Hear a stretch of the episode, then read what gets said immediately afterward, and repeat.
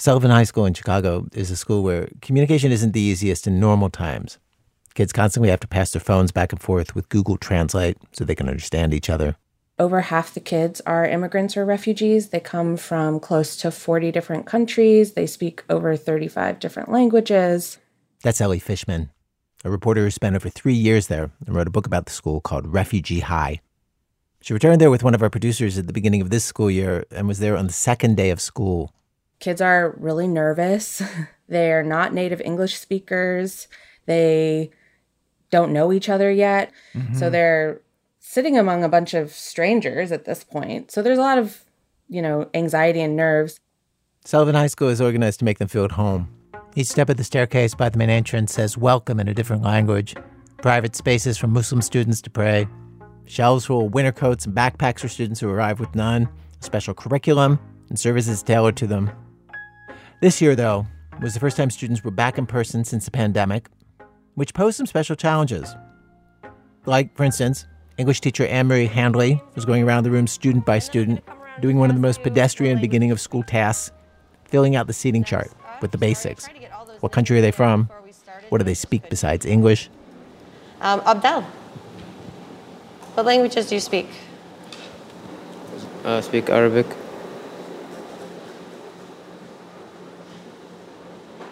What languages do you speak, sir? Okay, now you heard that student perfectly because our producer was standing right next to him with a microphone just inches from his face.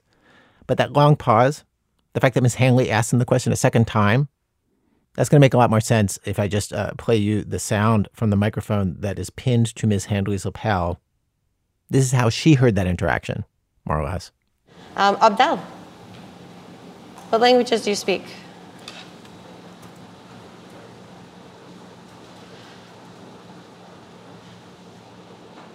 What languages do you speak, sir? Yeah, she didn't hear him at all. Because she's way up at the front of the room, stuck there typing into a computer. And there's an air purifier they put in for COVID humming towards the back of the room. And there's an air conditioner running that's in the window just to her right. And, most important, everybody's in a mask, muffling the students' voices and making it so she cannot see anybody's mouth move. Now you can see how much I normally read lips. She continues her questions. And what country were you born in? Egypt. Where? Egypt. Asia? Yeah. What part e- of Asia? No, Egypt. Egypt. Yeah. Cool. So she keeps going around the room, and this keeps happening. Again, reporter Elly Fishman. It seemed to me, having spent a couple years in the school before COVID, that it was just exponentially harder, and there was so much more miscommunication. All right, and then we have Claude. What languages do you speak? What's that?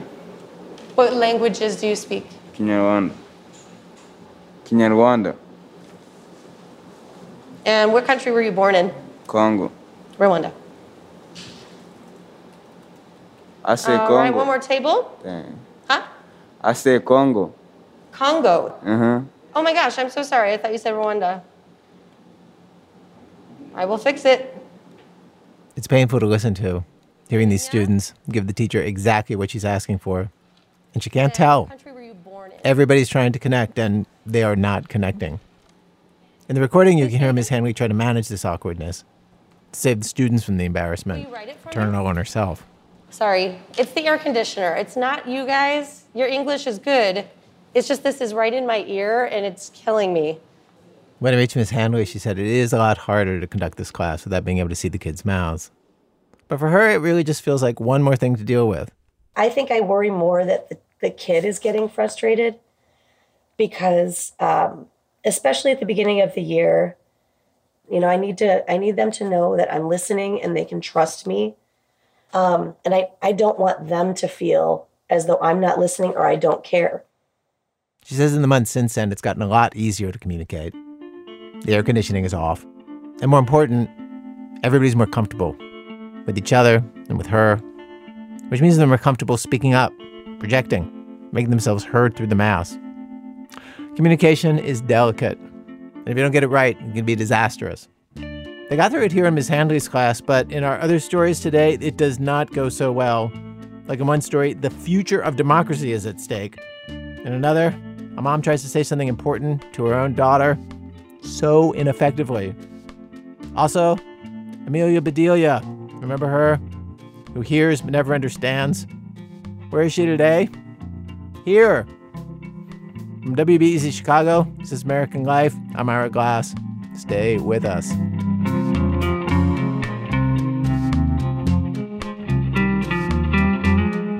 Like one until the cows come home. So, this first story is about a man trying to communicate a thing, a very particular thing, that the 2020 election in the state of Michigan was not stolen, that Joe Biden won. This is not an outcome this man is particularly happy about. He's a Republican, a state senator, but he says this is the truth. The man's name is Ed McBroom. He chaired the official state committee that looked into all the claims of election fraud in Michigan. In the end, they wrote a report concluding that there was, quote, no evidence of widespread or systematic fraud.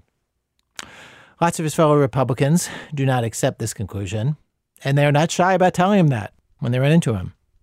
So Ed has been on a kind of personal campaign to talk to anybody who doubts him for as long as they want, in the hopes of being able to give them the facts they need to reach the same conclusion that he did. Our senior editor, David Kestenbaum, wondered if he was persuading anybody. And a few months ago, went up to spend a day with Ed at the Upper Peninsula State Fair. Ed promised, if I'm out in the open for five minutes or with my cows, somebody will come up and talk about the election. Here's David. I met Ed in the dairy barn at the state fair with his cows and his kids. That's kind of how he's known. The state senator with the cows and kids. Uh, Helen, Melody, Eddie, Carl, E- Esther, These are the kids, not the cows. There are more. Brita, Royal, Odell, Oriana, Kenny Jack, Edith, Magnus, and Selah. So there's 13 of them. You want to say a word about what that life is like? If you had to pick one word, One word. like I said, blessed, I guess. blessed. Or hard. blessed or hard. five of the kids are Ed's. The other eight were his brothers, who died three years ago and lived next door. So the families were always kind of one unit. There's one photo I saw on Ed's Facebook page of a kid who had put together some delightfully crazy outfit. But the thing that stood out to me was the stuff in the background of the photo. Total chaos in the kitchen behind her. Ed's a farmer, a parent, and a state senator. He says sometimes it's a bit much to handle. I was interested in Ed because, honestly, it's alarming to me all the people who still believe the election was stolen. In one poll, a third of Americans, and most Republicans. It's bad enough that we as a country seem completely divided on everything the climate, vaccines, immigration. But somehow, this idea that so many people look at the official election results, certified by the states, the method we have for settling all these disputes, and say that's a lie, that feels particularly unsettling. And so here was Ed, this guy in the trenches, arguing for the facts in a way that few people are. I wanted to see how that was going and what the conversations were like. Ed ventures out of the dairy barn, where his cows are, past the fair games and the rides, to this indoor area where various vendors are set up, and where the Republican Party has a table. Hello, ma'am. Hi. Hi, um, I was at City Fest last week in Oh. Marquette. People stop by who know him to catch up.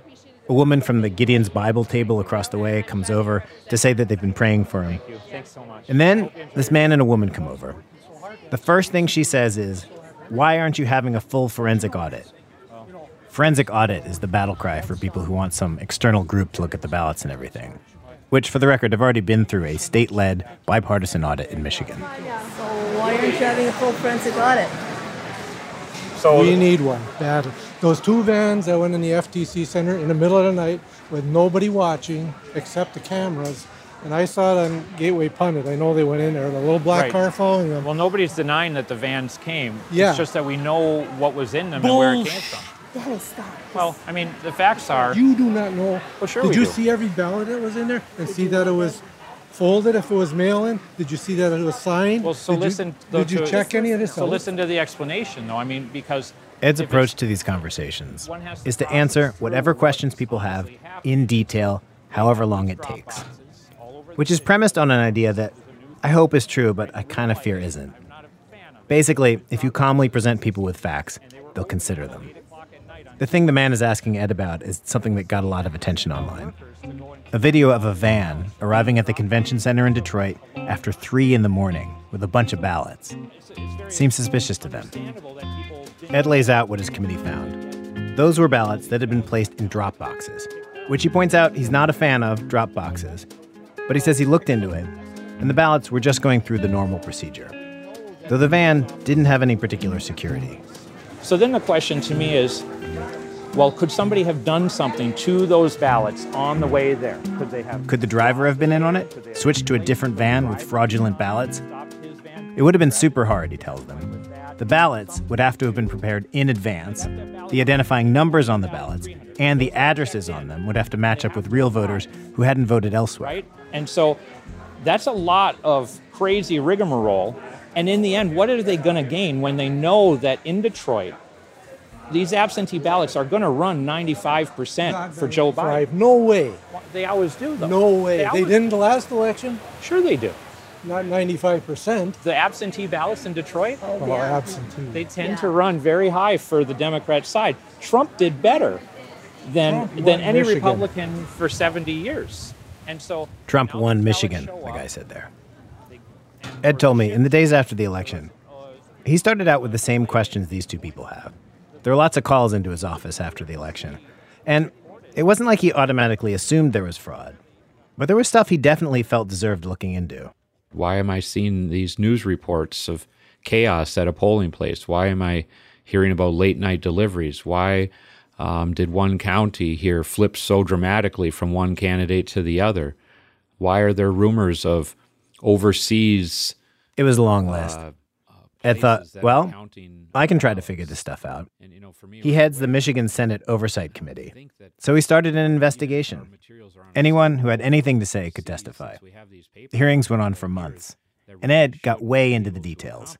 What if someone was given a Sharpie to mark their ballot and it bled through? How does the election management software work? What happens if someone runs a bunch of ballots through the counter twice?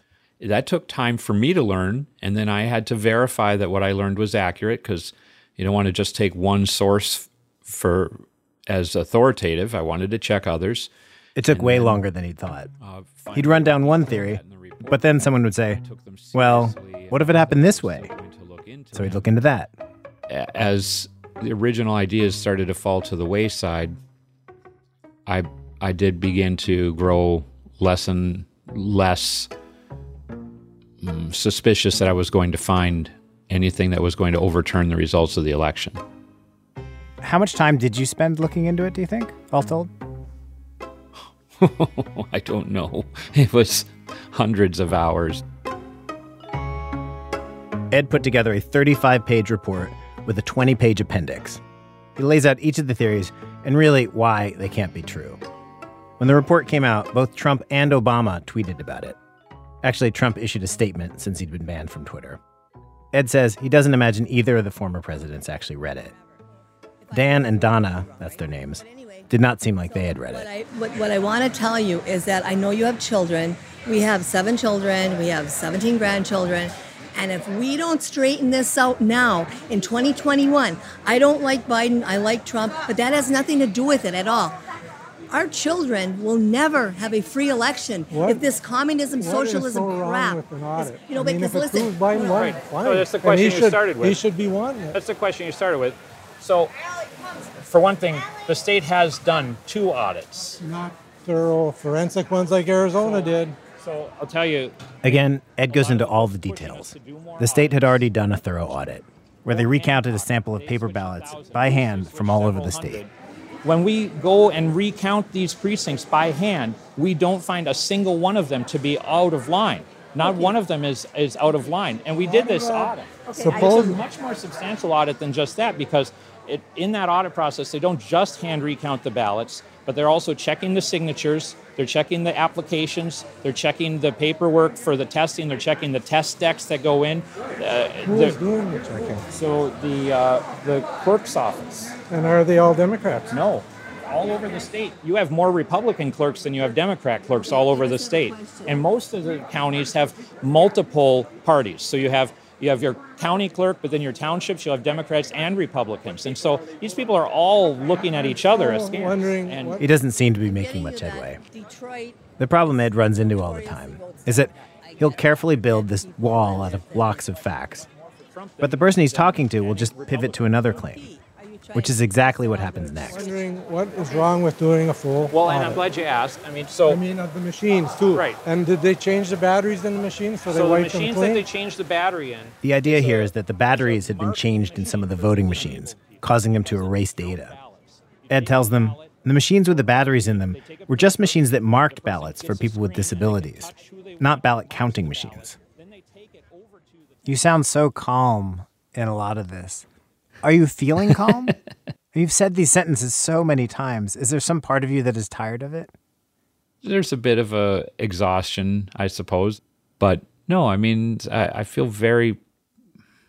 I don't know if it's compassionate or just passionate about helping people find the truth. I wanted the truth. I looked hard. I have resources not every person has because of my position. I use them. Now I want to give the benefit that I have found to other people. I feel like that's the perfect answer. I guess I'm asking if you actually always feel that way. Uh, I would say 99% of the time. Ed's been talking to this couple for about 25 minutes at this point. He doesn't seem to be moving them. But again, this is his strategy answer every question they have. Then something happens, though, that throws a wrench in this whole thing. By now, a small crowd of people has gathered around, and one guy who's been watching jumps in. His first word baloney. Prove themselves less than trustworthy. They've He tells Ed he just doesn't understand why they can't have an independent audit. He's pretty insistent. Audits should be done for everything. very substantial audit. We counted the same garbage that was there in the first place. Okay, why were the elections in six states closed off at three in the morning and only to resume at eight when that's never happened before? It didn't happen. It certainly did in Michigan.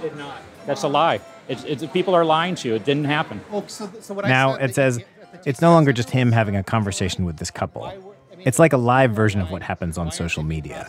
And I think why things go so badly there. Ed's trying to have one conversation and feels like he's maybe getting somewhere. And then this disruptor comes in from the side. There, you still had Democrat and Republican poll workers there the whole time. sounds like you convinced yourself, but I know what I saw. I can't get past the fact that there's no fraud to be seen, really. I Ed. didn't say that. The report doesn't even. I later learned that. that this guy, he's the son of the couple who was talking to Ed. Ed doesn't convince any of them. Dan, the dad who'd come up with his wife at the beginning, who Ed hoped to make headway with, said he just didn't think Ed had the expertise to evaluate the election. And what are you going to say to that? A whole half hour of careful effort on Ed's part to lead them down a logical path is undercut in a sentence. He's trying, Dan said. I'll give him that. He's trying his best.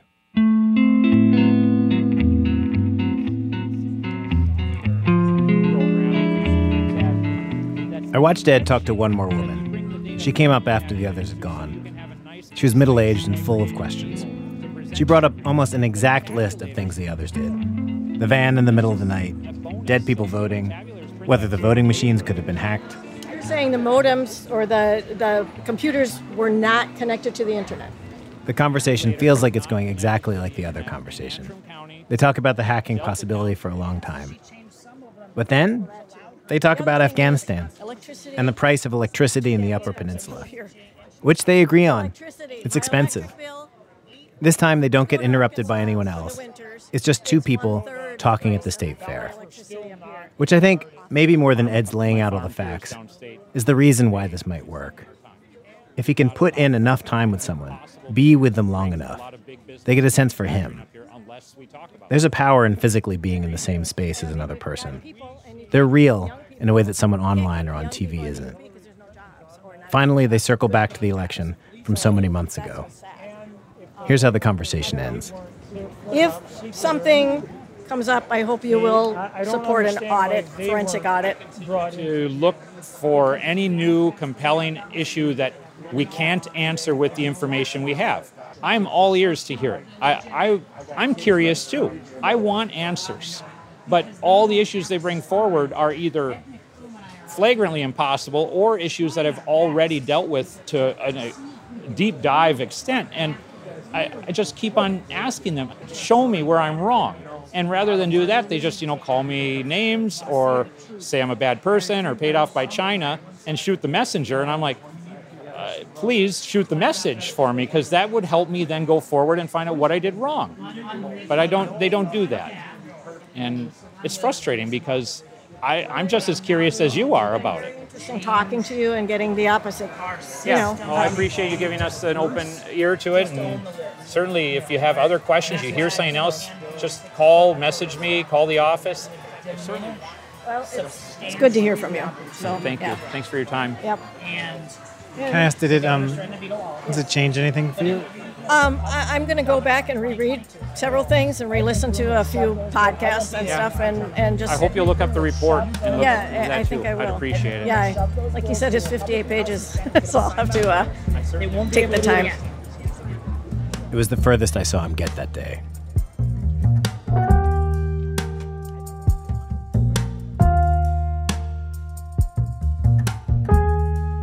Ed tells me he has seen people change their minds.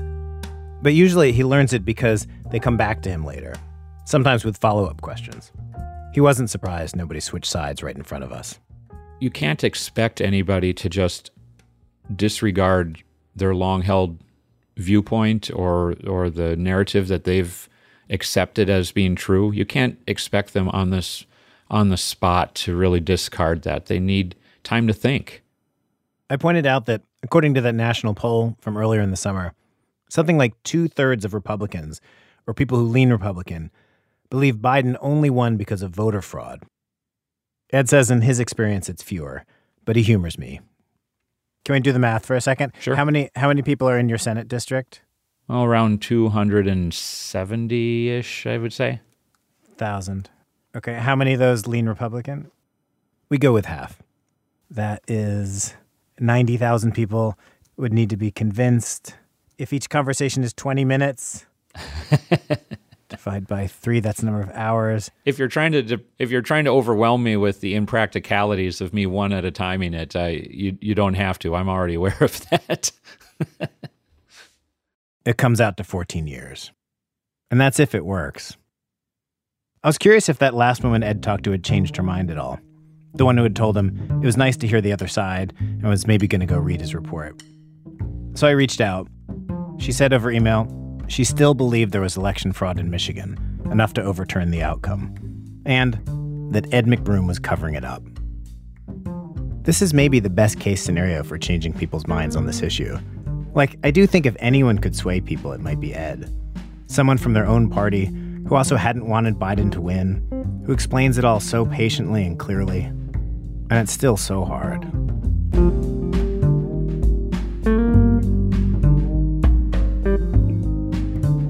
Ed reads a lot of American history. I asked him if he worried about the same thing I do. They were so divided. Neither side seems to be able to communicate with each other. No one seems willing to question what they think they know. I asked if he thought we were going off the rails this time, and if what we were going through might be fatal in some way. He said he didn't know. He said the social fabric has been stretched before, and we've gotten through it. I'm, I hope that that's going to be the case now, but I, I think there's reasons to have some doubt about that too, and to have some trepidation. That keeps me up at night, you know? It really does. I understand. I, uh, I try not to let it worry me because I firmly believe that we're in God's hands and the nation is in His hands, and will trend in the direction that uh, brings Him the most glory. I didn't ask what someone was supposed to hold on to if they don't believe that.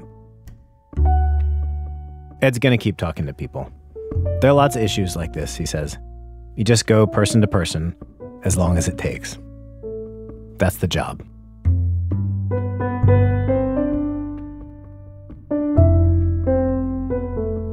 David Kestenbaum is senior editor of our show.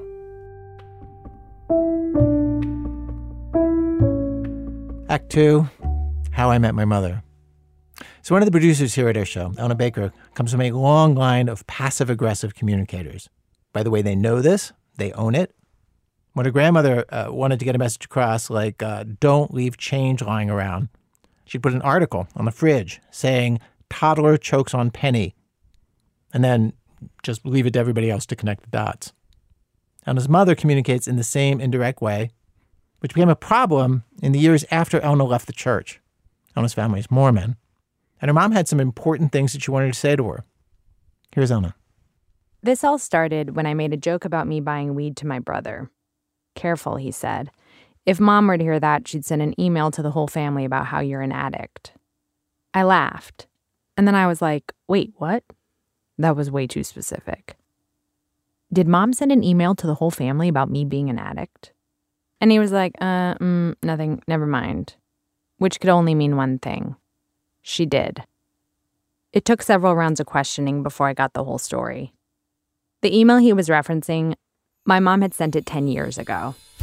At the time, I was about to host a comedy show in New York where me and a bunch of performers would play drinking games on stage. It was called The Drunk Show. The show was being promoted online. My mom, a devout Mormon, saw an article about it and freaked out. Mormons don't drink, it's against the religion. And what I learned from my brother, years after the fact, is that my mom was so worried that I was doing this show, she sent an email to my family, my extended family, uncles, cousins, and family friends who I grew up with, like the Mitchells, the Coxes, Heidi, my middle school drama teacher. Dear friends, it begins. I am writing because I am concerned about the direction Elna's life has turned. She is spiraling downward fast. My mom then explains to them that I'm doing this event called The Drunk Show, then writes I am very concerned. In our family, you are either an alcoholic or a Mormon, and I think she may be headed in the wrong direction. I don't know what I can do personally. She doesn't hear me. I'm going to interject here that I didn't hear her because she never said anything to me about it. In the email, she inserts a link to the article about the drunk show and then reveals her grandmaster plan. She's been commenting on the article under fake names, warning me not to do the show. Can everyone else please make up fake accounts and also comment? This way, I'll cancel the show. She ends, thanks. Pray for us both, please. When I read this email, I was mortified. I drink socially. I'm not an alcoholic. But since I'd never intercepted the email, I worried everyone who got it had thought this for years. I immediately clicked on the link to the article. At the bottom of the page, there were four comments from four different people trolling me, all clearly my mother. Her first fake character is Carol from the West Village, who says, quote, encouraging irresponsible drinking that could end in hospitalization of performers is an invitation to a lawsuit. Don't be idiots. The three other comments escalate from there. Here's the weirdest part she wrote all these comments while she was staying with me. She was in town the week of the drunk show. We slept in the same bed. But she didn't say a word to me about it. As interventions go, it was the least successful one I've ever heard of or could imagine. No one else among the family or friends chimed in, and I, the target of the intervention, never knew it happened. I never heard of or read the comments online until my brother accidentally let it slip years later. Since I found out about this, I've wondered why my mom chose to communicate this message to me the way she did. But I've never asked her, because I figured it would just lead to a fight and no answers. But we're much closer now than we were when I did the drunk show. Why not try? To my surprise, she agreed to talk about it, but on these conditions. Dad had to be there in case we needed mediation. I had to come home for Christmas in exchange. And most importantly, I could only do this story if she got to write the ending, which we'll get to later. Uh, talk for a second? Hi, Elna. How are you? Wow, Mom, you got sexy. wow, Mom. I'm I'm trying out a lower voice because I think my voice is too screechy. Don't do that. don't, don't spend the whole interview not being yourself. We started at the beginning. How did my mother decide that anonymous comments online would be the best way to reach me? She said my sister Julia told her about the drunk show. So I'm laying there on the couch. I'm at your apartment, probably about five in the morning, Mm-hmm. and I'm stewing over this. I can't sleep, haven't slept for hours. And then uh, I just had this little epiphany. I can put this on here in somebody else's voice. I don't have to use my own voice. And then maybe she'll take it seriously. You just need to hear it from New Yorkers. Why? Come on, Elna. You're from New York. You live in New York. And you value their opinions. More than yours. Oh, absolutely. Because I'm, you know, this fuddy duddy, old fashioned Mormon lady that doesn't know anything. You know, I'm like from 1950. I'm like June Cleaver. Are you saying that you are like that or that I think you think I think that? That's what I think you think I am, yeah. Before things get too tense, my mom and I pull up the comments page together. Okay, so now let's look at these people. The first thing I learned was how fleshed out these people were in my mom's mind. Like Carol from the West Village, who warned that irresponsible drinking could lead to lawsuits. She's a lawyer? Because that's the way a lawyer would say things, isn't it? Okay. She's dealt with lawsuits that have involved uh, drunk drivers or um, something with alcohol is involved, right? To be clear, nowhere in the comments does it say Carol is a lawyer. For each entry, there's just a name and location. Like Don from the Upper West Side. Pretty ritzy area, right? Hmm. Wh- Who's Don in your mind? Don is a, a comedian. Oh, okay. Who's older, who used to do kind of the old style comedy. Again, reading the comments, you'd never know Don was a comedian. Yeah, he's just disgusted with how comedy has uh, evolved in the last 15 years or so. What does Don think about me doing this show? He says, comedy, where you are laughing at the performers and not with the performers, is not comedy. It is tragedy. Is this really what NYC comedy is reduced to? Are you really not cleverer than this? Why did you think like Don saying this to me would would reach me? Well, you love comedians. I mean, it's all about the comedy for you. Mm-hmm. So, of course, if this is not going to be funny, then uh, maybe we shouldn't do this. The next comment comes from the East Village, from a commenter named Please. Okay, so I'm thinking this is a uh, Uh, a policeman. And his name is Please? Yeah, officer, please. It doesn't say officer, mom. It just says, please.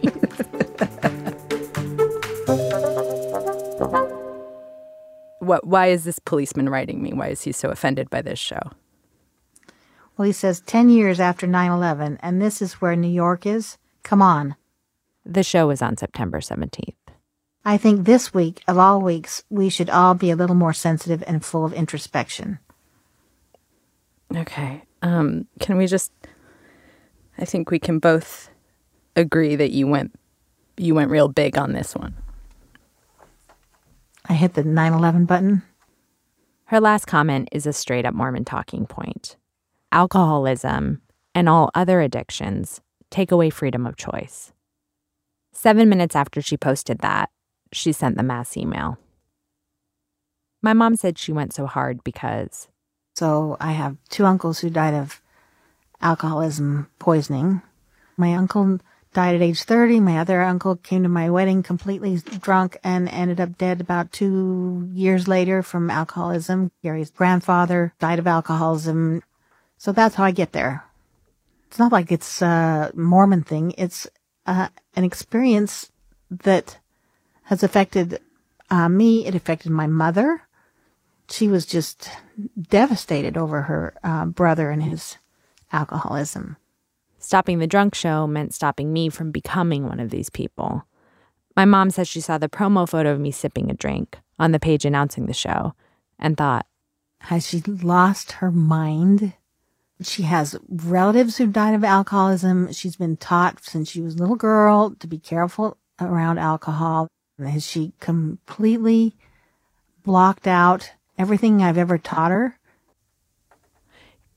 Did you ever consider just calling me? Elna, we've already been there. You don't hear me. You just don't hear me. It's just a joke. You have to hear it from somebody who you think is credible.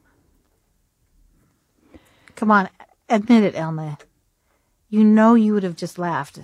You would have called Kevin, you would have had a good laugh, and you would have had the show anyway. But you didn't. uh, The thing. Come on, admit it. You know it. You know you would have rolled your eyes at me. But you didn't even try. Elna, just, just tell me. What's the truth on your end? Well, I don't think I. Here's the thing. I, I think if if um, you just told me not to do it, I would have. Uh, I would have done exactly what you're saying. But if we'd had a full conversation where we really talked, uh, like I. So, for example, I didn't know until just now, until we've had this conversation, like I didn't really know that much about your family history with drinking. You don't talk about these unpleasant things so that, like, when you're so against drinking, I, I think I did think it was just had to do with Mormonism and not that it had to do with like really painful things you witnessed in your life because you never told me about them. I'm sure I've said this statement before in your life. In our family, you're either a Mormon or an alcoholic. Alcoholic. Yeah, yeah, yeah, You've I- heard that one before. Yeah, I just didn't believe it. She'd said this to me all my life, but I was missing the context. I've never met any of these family members who drank. I don't remember her ever mentioning any of these stories. I saw my mother as sheltered. Almost all her friends are Mormon. I just thought she doesn't know what she's talking about, which was unfair.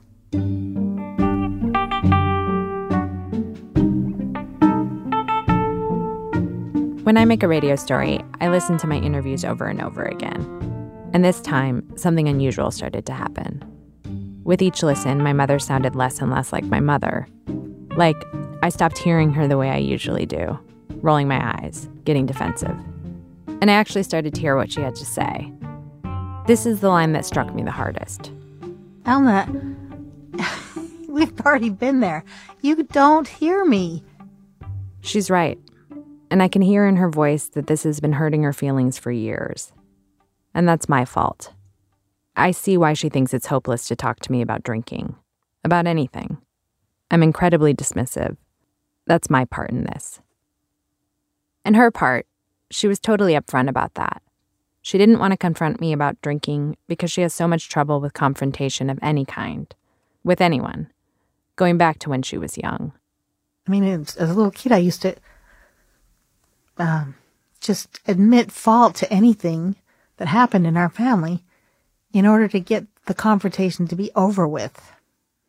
I never understood before this conversation what that feels like for her. She panics, feels trapped, like she needs to run, tightness in her chest, which is what makes this conversation so hard. It's just what we're doing exactly what I hate to do. What? Talk about conflict. So, what's happening to you when we do it? Um, well, let's see. I'm twiddling my thumbs, right? I'm feeling uh, my neck turn to stone. This cord, which is already coiled up, has been triple coiled cool. for the headphones. So, yeah. Well, thank you for uh, putting yourself in your most uncomfortable place. Sure, you're welcome, Elna. Anything for my daughter. I knew what this meant. From the tone of her voice, it was time to stop. This was the most direct conversation I've ever had with my mother, and the longest real conversation we've ever had. She'd gone above and beyond and did something she did not enjoy for me. I could return the favor and call it a day. Well, folks, my ticket home for Christmas is booked. And now for the ending my mother requested. It comes down to three words She was right. Not about me spiraling downward fast, but about the drunk show. For the record, the drunk show was a disaster. I was the one who organized the drinking games, but because I'd only recently left the church, I was brand new to drinking. And all the penalties in the games were things like take four shots of whiskey. Things went off the rails quickly. A performer threw a chair at an audience member. I drunk dialed my ex from the stage, and the call went so badly that I started crying in front of the audience. Ira, who was in the show, got blackout drunk. For the first time in his life, he said, and then threw up into a trash bag. And someone ended up in the hospital. My mom knew none of those details, of course, but big picture, Carol from the West Village knew what she was talking about when she said irresponsible drinking can lead to hospitalization. In other words, Mom was right.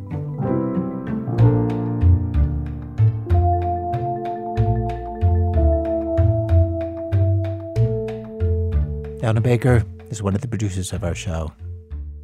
Coming up, we hop on a Zoom with the most literal minded character in children's fiction. That's in a minute from Chicago Public Radio when our program continues.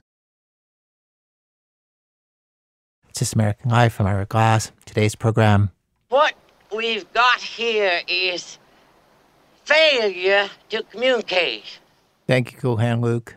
Today's show, we have people trying, sometimes saying the exact right words that you think would get across the meaning, and it does not work for all kinds of reasons. We have arrived at Act Three of our show. Act Three, Amelia Bedelia works from home. So, thinking about miscommunicated messages this week, got a bunch of us here at our radio show remembering Amelia Bedelia. You know her? She's the main character in a set of kids' books from the 60s that have just lived on about a housekeeper who takes any instruction way too literally. Like, the family asks Amelia Bedelia to draw the drapes. And then Amelia Bedelia pulls out a pen and paper and draws a picture of the family's curtains. These stories, uh, of course, are so old fashioned, and we wondered what life might be like if Amelia Bedelia were around today. And we asked a writer, Hallie Cantor, to think it through for us. Here um, is what Hallie came up with. It's read for us by actor Hannah Einbinder. It was Amelia Bedelia's first day working from home, and she opened her laptop while still in her pajamas. My, what a nice situation, said Amelia Bedelia. I'm going to like working here. Amelia Bedelia's boss, Mrs. Rogers, had sent her an email with a list of instructions. Amelia Bedelia read, First thing in the morning, touch base with HR.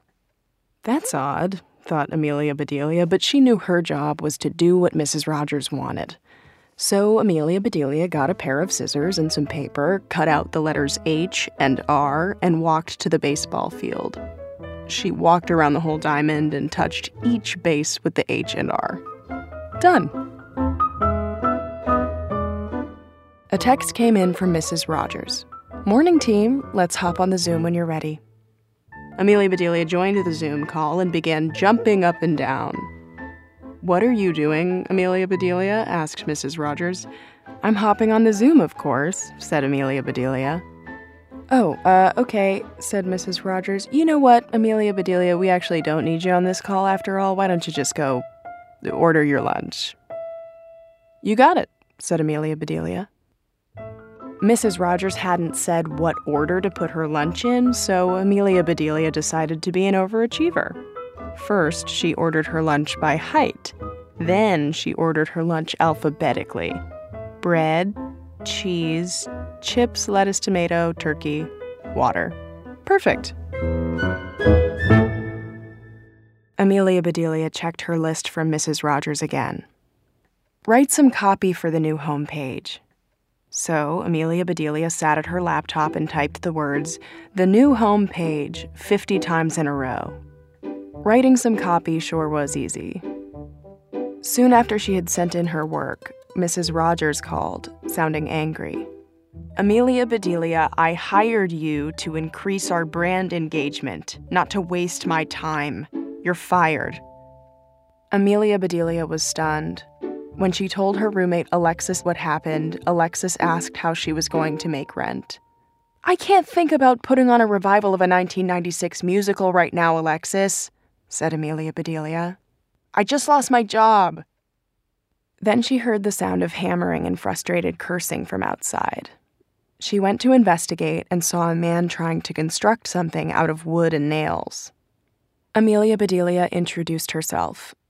The man, Alfonso Bedonzo, explained that his boss had asked him to build a deck for a presentation tomorrow. I've been working for hours, but I just don't understand how he expects me to build a deck in one day. The same sorts of things have been happening to me, Amelia Bedelia said. Then Amelia Bedelia had an idea. She knelt in front of Alfonso Bedonzo and proposed marriage. Alfonso Bedonzo accepted immediately. Amelia Bedelia was thrilled. Now that I've increased engagement, Mrs. Rogers will definitely give me my job back. Also, can I move in with you? I'm pretty sure my roommate is changing the locks. Why do the locks need changing? Alfonso Bedonzo asked. Were their clothes dirty? Amelia Bedelia looked at him. Her soulmate.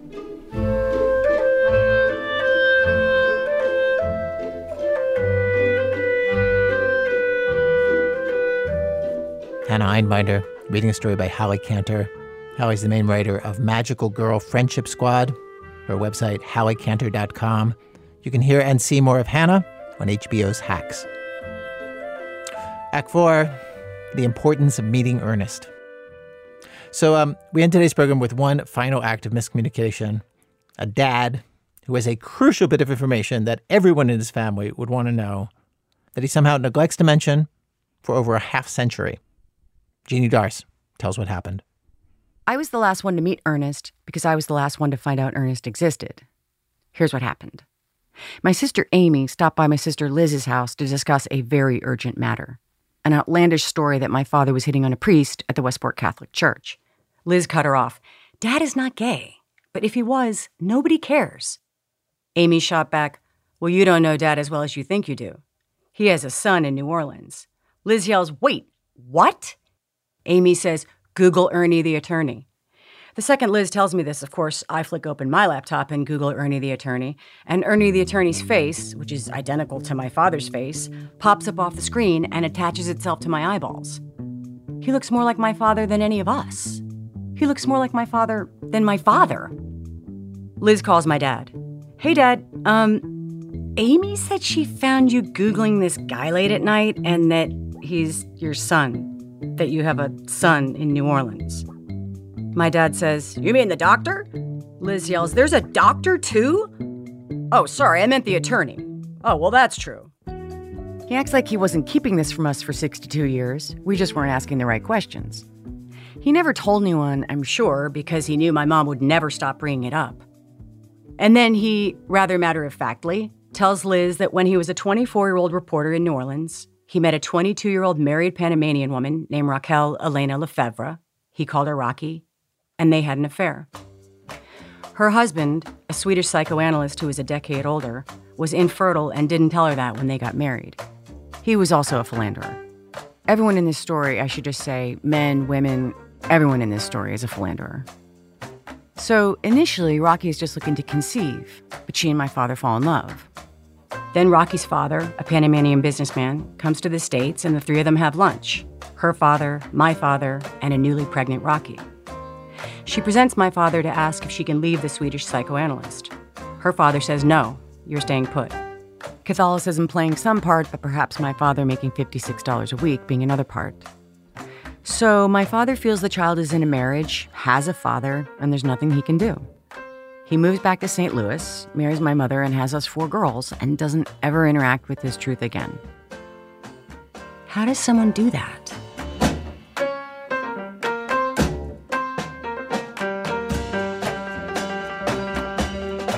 I call my dad the next day. I've been freaking out. My friends are freaking out. It's like the March girls have discovered they have a brother. When I get him on the phone, he says, Now listen, Jane Joe. I'd put Lizabetha at about 80% chance of being mine, but you, I gotta put your numbers a lot lower than that.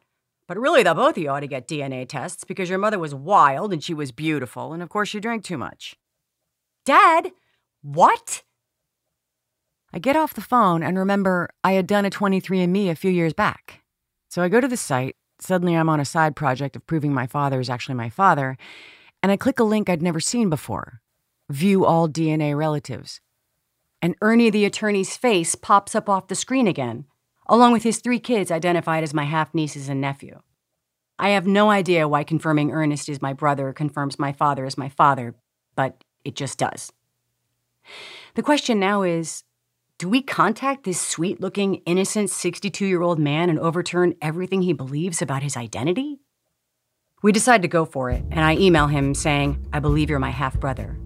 And then Liz and I act like crazy people for the next 24 hours until he emails back. And the next day, we're meeting for the first time on Zoom. He tells us that his parents got divorced when he was five and there was a big custody battle. And when he was 17, his mother, in a fit of boozy despair, blurted out that his father was not his father, that his father was a man named Stephen Darst, who was a writer from St. Louis. And then Ernest, raised by a psychoanalyst, says he considered the information and had no idea what to do with it, and promptly repressed it, and no one ever talked about it after that day. He says he never thought of it again until I emailed him. One weird coincidence, he tells us that for years, his father dated a woman who lived in Bronxville, New York, and they would go visit her all the time in Bronxville, where we lived. We could have run into him at the A&P. The following week, Liz goes to my dad's and helps him get on a Zoom with everybody, and suddenly I'm watching my 87 year old father meet his 62 year old son. And I'm seeing Ernie get information about his mother from my dad, who remembers absolutely every detail about everything the restaurants they went to, how she called her dog Daisy Desi in her accent, how every time they would part, they would walk about a 100 feet in opposite directions, and my father would turn around and yell, Hey, Rocky! And when she turned around, my dad would make this embracing gesture with his arms. Ernest says to me, It's amazing to talk about my mom with a man who loved her, which Swedish dad did not. Ernie sends us pictures of Rocky. She looks like a Panamanian Sophia Loren. In fact, Rocky was a lot like my mom. She was beautiful, sort of fancy. Her grandfather was the president of Panama. She drank too much, smoked too much, and had major depression. My dad definitely has a type. The whole thing with Ernie was fun and exciting. My sisters and I were talking on the phone all the time, you know, the three of us that are currently speaking to each other. But also, what made it so exciting was how together and adulty he was.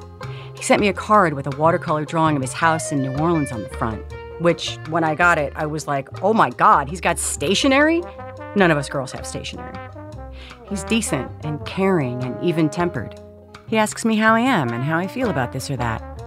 And then he waits for me to answer.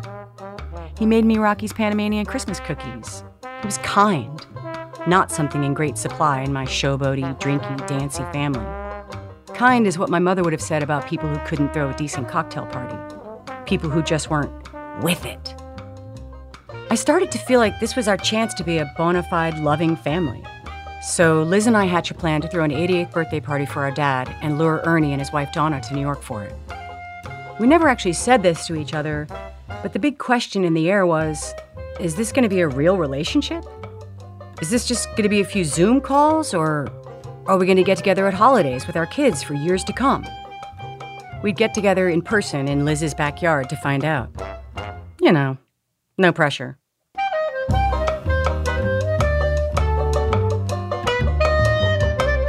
Since Ernie is a lot more normal than we are, after he accepts the invitation to come and meet all of us, Liz and I agree we need to get our curb appeal together. Just a light retouching of a few family dramas, you know, just price out some smoke and a few mirrors. I mean, should we say mom died of alcoholism in a West Village hole with mice running around? Or should we just say she was a rich girl from St. Louis who was a champion equestrian and debutante? And do we mention that Amy married a Tunisian man and took off to his family's farm in Tunisia and didn't speak to any of us for eight years, but is now back and never really explained any of this to us? The real worry, though, is of course my father.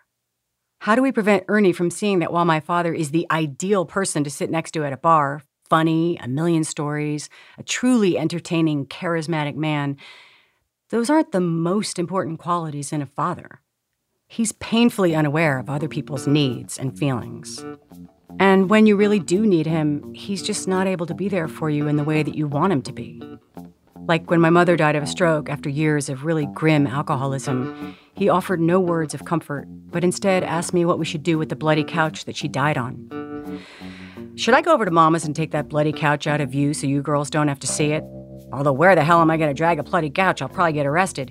Is seeing that bloody couch going to traumatize you girls, do you think? When I tried to get him to talk about what he was feeling or take some interest in what I was feeling, he wasn't mean about it. He's not a mean person. It's more like he just can't do it. Like he gently reroute the conversation in a different direction. Get him on the phone, and within two minutes, he launches into a steroid fueled monologue about his obsession with the beginnings of the neocon movement or with Russian ballerina Diana Vishneva and once he's off and running, there's no interrupting him. You just wander in and out of the room with him on speaker, doing your laundry, making dinner, because he can go on forever. You just have to make a decision about when you can no longer go on. And so, I guess I'm worried about Ernie's big day.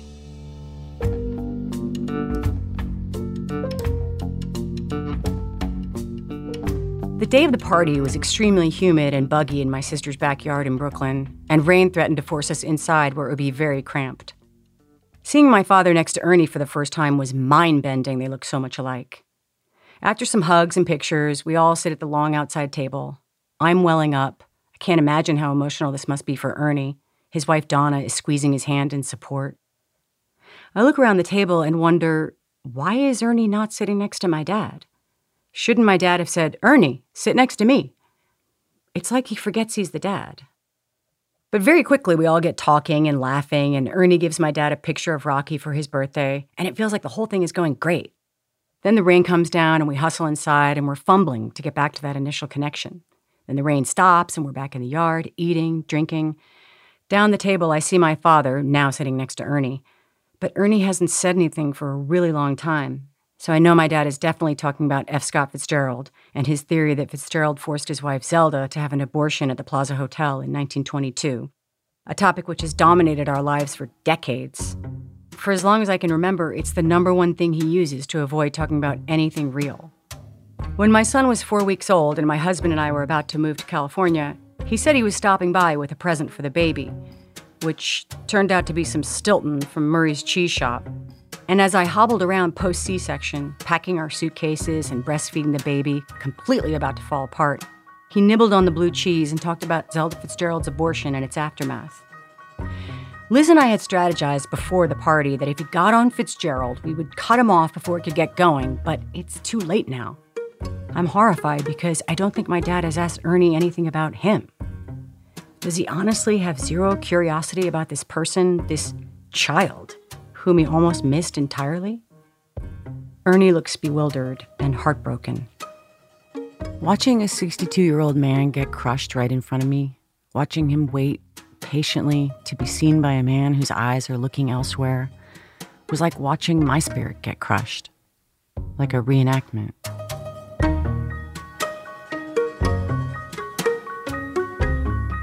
My father produces a fountain pen that Rocky gave him.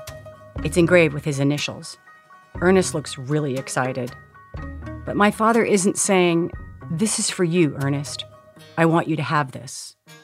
We all wait for him to say that, but instead he says, Now, should I hang on to this and give it to you later or now? I yell, Now, Dad. The metal tip is slightly bent. It doesn't work. But you have to hand it to my dad for simply not losing it for over half a century. He gives it to Ernie, Ernie looks thrilled and says, I know a guy in New Orleans who can fix it.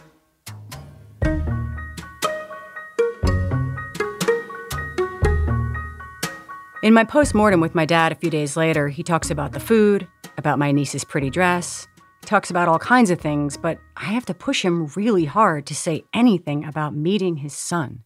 I'm practically mugging him for an emotion. Finally, he says, I think I'll have a great relationship with Ernie, and I thank you very much for that, Jane Joe, for bringing us together. So much for my dream of Ernie transforming us into a more loving family. Let's be honest, my family's like a long running production of The Fantasticks, where all the actors are too old for the characters they're playing, and the lighting people miss a third of the cues. But now, there's this one fresh faced kid, just out of drama school, who brings down the house in every scene. Ernie sends an email after the party where he describes our family as having a bond I truly admire, and that he felt included in a way that felt genuine and from the heart. Wow, Liz says, we really put on a hell of a show. And then Liz and I have a Zoom with Ernie, Ernest, Ernest Enrique Svensson. Steve sent me something after the weekend, he says. What? We ask. A 117 page transcript of Zelda and F. Scott's therapy sessions that Steve hand copied at the Princeton Archives. Have you seen it? He asks. Oh, Ernie, have we seen it? Yes, we have, we say, not sure how much to give away.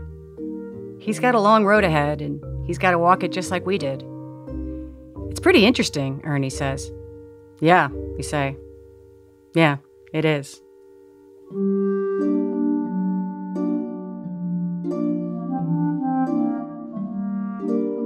Jeannie Darst. She's currently developing her book, Fiction Ruined My Family, for television.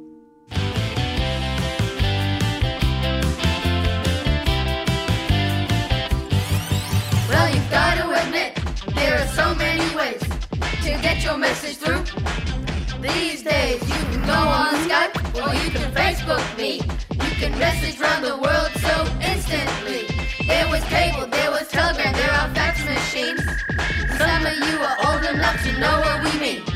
But now we have a lot of new technology to C O double M U N I C A T E. Our program was produced today by Lina Misitzis. The people who put together today's program include Bim Adewunmi, Elna Baker, Susan Burton, Dana Chivvis, Sean Cole, Aviva DeKornfeld, Rudy Lee, Tobin Lowstone, Nelson, Catherine Raimondo, Elise Spiegel, Robin Semien, Alissa Shipp, Laura Starecheski, Lily Sullivan, Christopher Swetala, Matt Tierney, Julie Whitaker, Chloe Weiner, and Diane Wu. Our managing editor is Sarah Abdurrahman. Our senior editor is David Kestenbaum. Our executive editor is Emanuel Berry. Special thanks today to Allison O'Connor, Jesse David Fox, David Iserson, Chloe Ifshin, Jamie Loftus, Zach Zimmerman, and Guns N' Roses. Our website, thisamericanlife.org, where you can stream our archive of over 750 episodes for absolutely free. Also, we have videos there, we have lists of favorite shows, we have tons of other stuff. Again, thisamericanlife.org. This American Life is delivered to public radio stations by PRX, the Public Radio Exchange. Thanks as always to our program's co-founder, Mr. Torey Malatia. You know, when I applied for this job way back when, I walked into his office, shook his hand, told him my radio name at the time, Bugsy Leroy. He looked at my resume, looked at me, looked at my resume, then back at me, and said, Don't do that. don't, don't spend the whole interview not being yourself. I'm Ira Glass. Back next week with more stories of This American Life.